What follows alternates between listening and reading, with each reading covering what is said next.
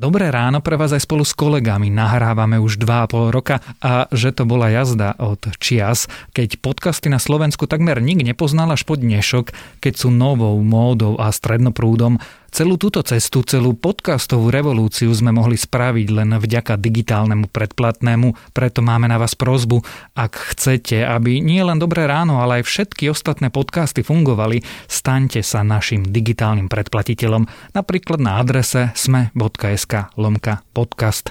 Ešte raz sme.sk lomka podcast. Ďakujeme.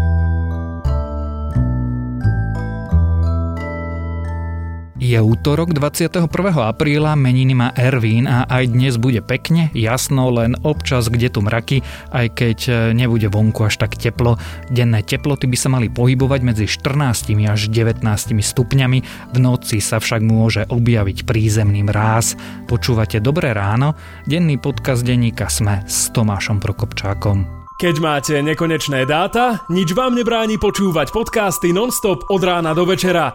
A to úplne bez obáv, že si ich prečerpáte. Preto všetkým našim zákazníkom s paušálom prinášame nekonečné dáta zadarmo aj v apríli. Nech si môžu vypočuť aj tento podcast na náš účet. Zostaňme v spojení.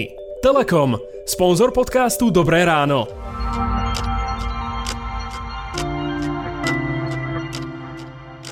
A začneme ako vždy krátkým prehľadom správ.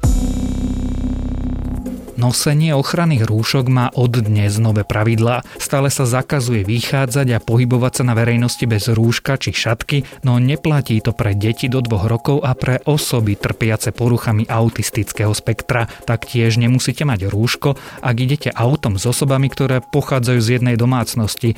Nemusíte ho mať ani v prírode, ak ste len s týmito osobami, alebo ste od ostatných vzdialení najmenej 20 metrov. Nový prieskum preferencií agentúry ako pre nový čas naznačuje, že popularita hnutia Igora Matoviča naďalej rastie. Ak by sa voľby konali v apríli, Olano by získalo takmer 30%, druhý smer čo síce z 18, rástli aj smer rodina a SAS, Kolárovci by získali 10% a u Sulíka 9,7. Koaličná strana za ľudí by sa do parlamentu nedostala. Bratislavský Volkswagen čiastočne obnovil výrobu a znovu vyrába auta, zatiaľ na jednu zmenu a za prísnych bezpečnostných opatrení. Pri vstupe do závodu napríklad merajú teplotu, nosia sa rúška či dodržujú odstupy.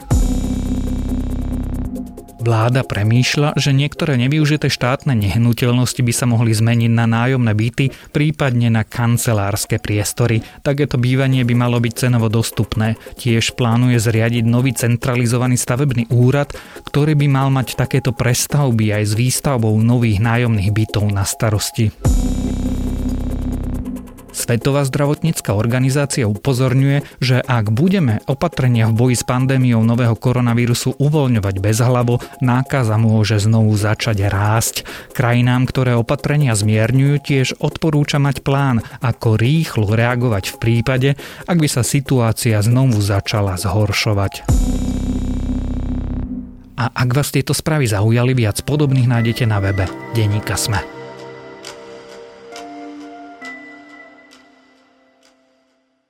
Kontrola majetku a hmotná zodpovednosť, voľby cez internet, tvrdší prístup k sudcom, exekučné amnestie, vráti sa dvojaké občianstvo, šéfovia policie pôjdu na detektor lži, otcovské dovolenky či zlavy pre rodiny, ale aj ponechanie referenda tak, ako bolo. To všetko sľubuje už známe programové vyhlásenie vlády, na ktorom sa dohodla koalícia Oľano, Smerodina, SAS a za ľudí, aké sú to plány, kam posúvajú túto krajinu a aké roky s vládou Igora Matoviča nás čakajú sa dnes budeme rozprávať so zástupcom šéf-redaktorky denníka SME Jakubom Filom. Ale najmä som rád e, tomu, že sme zmenili históriu, že doteraz e, platilo také pravidlo, že politické strany nasľubovali hory doly, ale ľudia nemali žiadnu okrúhlu pečiatku, že naozaj to, čo slúbia, pred voľbami sa aj dostane do programového vyhlásenia vlády. A preto práve my sme kvôli tomu, že sme videli, že 2 milióny ľudí nechodí voliť a chceli sme týmto ľuďom dať nádej alebo dôvod, aby prišli voliť, tak sme prišli s tou iniciatívou Rozhodni to.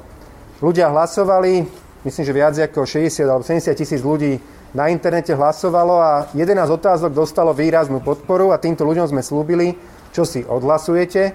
My to prepašujeme do programového vyhlásenia vlády a bez toho jednoducho do budúcej koalície nevstúpime. Kubo, vo včerajšom dobrom ráne sme sa rozprávali, aké je programové vyhlásenie politicky dôležité, ale čo v ňom je, aké je to programové vyhlásenie vlády, ktoré už dnes poznáme? To je dosť komplikovaná otázka, keď ju položíš takto, lebo máme pred sebou historicky najväčšie programové vyhlásenie na Slovensku, aké kedy, aké kedy bolo.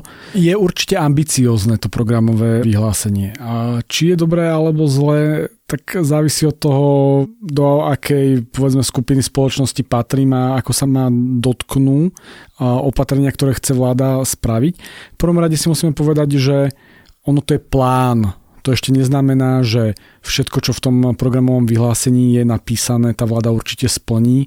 Nepamätám si za ten čas, čo robím novinára, že by vláda nejakým spôsobom naplnila všetko, čo si dala do programového vyhlásenia, ale musím povedať, že keď sme sa napríklad pokúšali robiť takýto odpočet v prípade programového vyhlásenia vlády Smeru, tak sa nebolo čoho chytiť, že to boli tak všeobecné frázy a sluby, že v porovnaní s tými smeráckými programovými vyhláseniami je toto veľmi konkrétne. Na tých 121 stranách obsahuje stovky, dokonca zaznelo aj číslo, že tisícku rôznych drobných návrhov. No je teraz otázka, že či to tá vláda v podstate dokáže za tie 4 roky naplniť a čo z toho dokáže že naplniť. Lebo jedna vec je spovedať, že toto by sme chceli spraviť. Hej, a druhá vec je, že aká bude vôľa, sila, chuť a hlavne, či tá vláda bude mať finančné prostriedky v súčasnej situácii mnohé veci vykonať. Poviem to takto, to programové vyhlásenie vlády je viac ako sluby a trochu menej ako roadmapa. Je to nejaký základný rámec, ako by malo vyzerať vládnutie tejto vlády, tak eh, čo sú tie najvýraznejšie body? Najvýraznejšie body v podstate vychádzajú z tých predvolných slubov eh, jednotlivých strán. Tie strany šli do volieb s tým, že idú bojovať proti korupcii, idú nejakým spôsobom očistiť eh, justíciu, idú nejakým spôsobom zlepšiť právo právny štát. To sa premietlo aj do toho programového vyhlásenia. On samozrejme sa zaoberá pomaly každou oblasťou nejakého spoločenského aj politického života, no ale hlavne, hlavne ten boj proti korupcii, nejaká justícia a nejaká vlastne ako keby transparentnosť toho verejného politického života. To je to gro. Tieto ambície tam aj v týchto časoch epidemiologickej a čoskoro ekonomickej krízy zostali? Áno, samozrejme, lebo my na jednej strane žijeme nejakú krízu, ktorá práve prebieha, ale zároveň my by sme nemali, a v tom tá vláda postupuje celkom správne, ako rezignovať na celkové fungovanie toho štátu. Ako táto kríza raz ja síce nevidím to svetlo na konci tunela, ale raz skončí nejakým spôsobom a ten štát a tá spoločnosť bude mať nejakú podobu. A veď musíme sa hýbať ďalej. To neznamená, že, že teraz všetko zastane. A práve tá ako keby tá časť, s ktorou šli tie strany do volieb, tá justícia a, a spravodlivosť a, a očista toho verejného života budú, budú dôležité rovnako po skončení koronakrízy, tak ako boli pred ňou. Tak si Povedzme niečo konkrétnejšie. Čo teda justícia? Čo to zdravotníctvo? Čo ten boj s korupciou? Ako si to Igor Matovič a jeho vláda predstavujú podľa toho programového vyhlásenia? Ako keby sme šli veľmi podrobnejšie, tak si vyslovene z neho, z neho môžeme čítať. Ja neviem, napríklad vo, v oblasti korupcia justície tá vláda sa zaviazala zaviesť nový, nový súd, znížiť vek, dokedy môžu, môžu sudcovia slúžiť, sprísniť ich výbery a otvoriť ich verejnej kontrole, zaviesť väčší dohľad nad, nad majetkovými pomermi, pomermi politikov a teda a teda. Takže tých, tých opatrení je tam množstvo Dôležité bude sledovať, ako ich tá vláda bude presadzovať. Ten mandát 93 e, poslancov ústavnou väčšinou je dostatočne silný, aby to presadili a treba im ako v mnohých tých zmenách držať palce. Bacha sú tam aj rôzne našlapné míny menšieho alebo väčšieho charakteru. Ja urobím ešte jeden krok k väčšej konkrétnosti a použijem dva symboly. Čo generálny prokurátor a čo šéf polície? V prípade policajného prezidenta chce vláda opäť meniť e, spôsob voľby s tým, aby ho viacej podrobila verejnej kontrole. Znova, ten plán je, je jedna vec, uvidíme, aký bude ten konkrétny návrh. To z toho programového vyhlásenia nevieme očítať.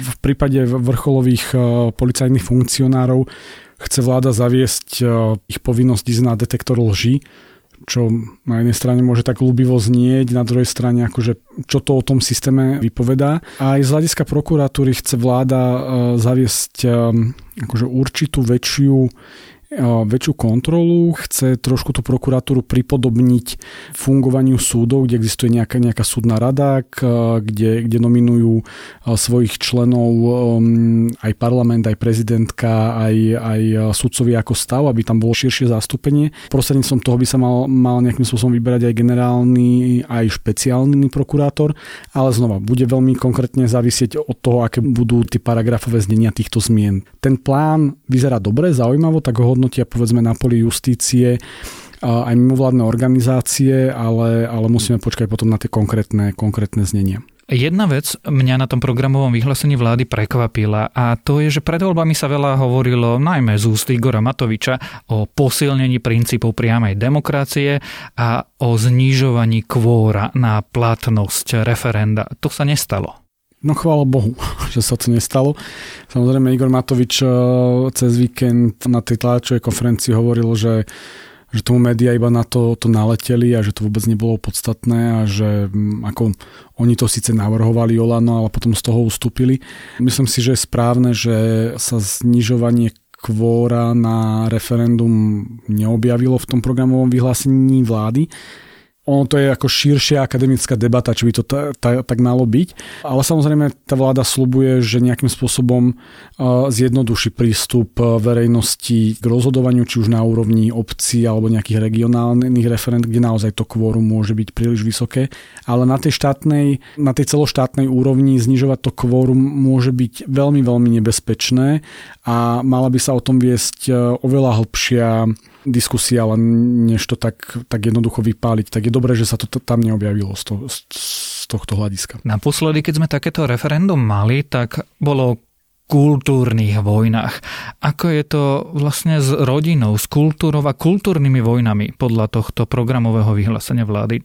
Na čo sa máme pripraviť? Čo môžeme očakávať od tejto vlády? No už vo viacerých hodnoteniach zaznelo, že tá vláda je svojím spôsobom um, do veľkej miery konzervatívna. Samozrejme tie konzervatívne tendencie tam nejakým spôsobom čiastočne zjemňuje SAS a čiastočne povedzme aj za ľudí tak napríklad v tom programovom vyhlásení sa objavil záväzok, že vláda nebude nejakým spôsobom otvárať eutanáziu, teda že nedovolí zaviesť eutanáziu, keďže súčasný slovenský právny poriadok ju nepozná. Nejako konkrétne sa nevyjadrovala k sprísneniu interrupcií aspoň teda akože nejakým deklaratívnym slubom, ale objavila sa tam veta, že tá vláda sa bude zasadzovať za ochranu, preventívnu ochranu života. Hej. Čo presne v tom pláne alebo v takej tej takmer roadmape, ako si to ty nazval, no Boh vie, čo to znamená. Ja teraz som použil, použil akože slovičko v téme. Môže to byť to, že vláda nepredloží žiaden konkrétny návrh a dá voľnú ruku poslancom, znova uvidíme, aké budú tie paragrafové nejaké návrhy. Myslím si, že máme oveľa dôležitejšie problémy a väčšie problémy v súčasnosti ako nejaké vypuklé kultúrne vojny, hoci tie sa môžu vždy na pozadí objaviť, ale ak tá vláda splní povedzme v tej justično-právno transparentnej časti tú ambíciu, ktorú si kladla teraz bez ohľadu na to, aké to bude mať detaily, ale naplniť tú ambíciu, tak si myslím, že môžem povedať, že, že je to dobré to programové vyhlásenie vlády. A myslím si, že aj v súčasnej situácii a mnohé z týchto a teraz sa ospravedlňujem, ak sa to niekoho dotkne, ale dielčích otázok na úrovni kultúrnych vojen ako pomeriešiť, pomeriešiť naozaj vážne skutočné problémy. Ešte to tak teda vysvetliť tým fanatikom na všetkých brehoch, ale Jakub, Prekvapilo ťa niečím to programové vyhlásenie vlády? Či už v dobrom alebo v zlom? Trochu ma prekvapilo absenciou klímy a riešenia klimatických problémov, čo je pre mňa trochu taká srdcová záležitosť, pretože my si neuvedomujeme, aký veľký problém to na pozadí, na pozadí môže byť. Keď sme dnes všetci ochotní počúvať vedcov a sme ochotní nosiť rúška a umývať si ruky a zatvárať sa do lockdownov v prípade koronakrízy, tak je pre mňa absolútne nepochopiteľné, prečo nie sme ochotní počúvať vedcov v prípade klimatickej krízy, ktorá už do roku 2050, teda za nášho života, môže priviesť desiatky miliónov alebo 100 miliónov mŕtvych a, a biliónové škody v eurách celosvetovo. A tá vláda sa síce akože čiastočne prihlásila k nejakému záväzku, ani to není, že uhlíková neutralita, ale nízkouhlíková ekonomika, čo je, čo je dosť výrazný rozdiel. No ale nepodkladá to konkrétnymi krokmi. Takže to je pre mňa možno také sklamanie. Ale aby sa nám to nevypomstilo. No. Ja viem, že to je trochu veštenie, ale Máme to programové vyhlásenie vlády, o ktorom práve rokuje parlament a takmer určite ho príjme. A povedzme, že táto vláda vydrží 4 roky a bude podľa neho konať.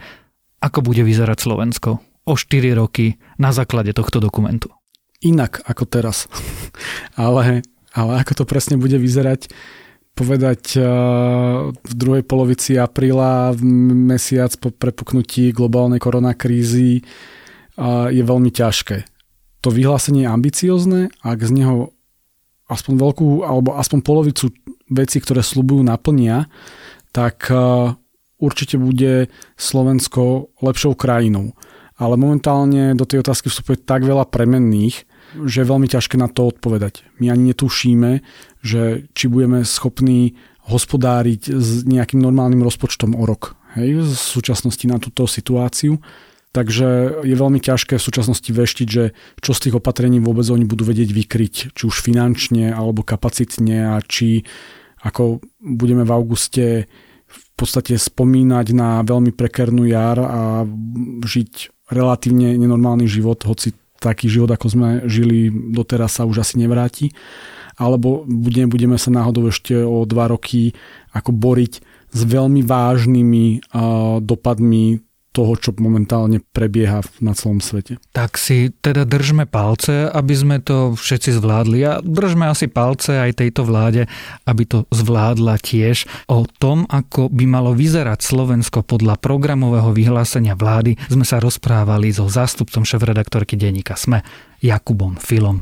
SAS sa podarilo dostať doň mnoho, veľkú časť viac než väčšinu našich nápadov a riešení a opatrení, ktoré chceme realizovať s cieľom spraviť život na Slovensku lepším. Z tohto pohľadu vnímame programové vyhlásenie vlády ako rozumný kompromis. Je úplne jasné, že tam nie je všetko, čo sme chceli my, na druhej strane sme z niektorých, pri niektorých veciach aj ustúpili, ale všeho všudy je to dobrý kompromis, ktorým dokážu žiť všetky štyri strany.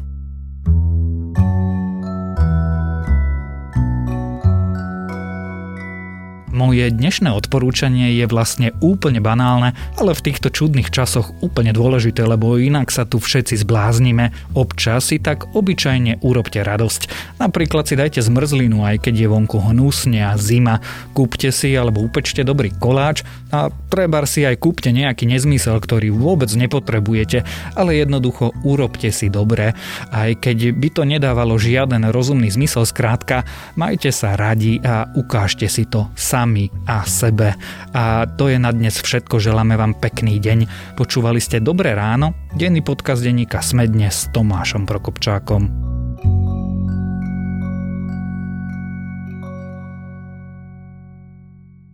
Podcast Dobré ráno ste mohli vďaka Telekomu počúvať bez strachu, že vám dôjdu dáta. Aj v apríli prinášame všetkým našim zákazníkom s paušálom nekonečné dáta zadarmo.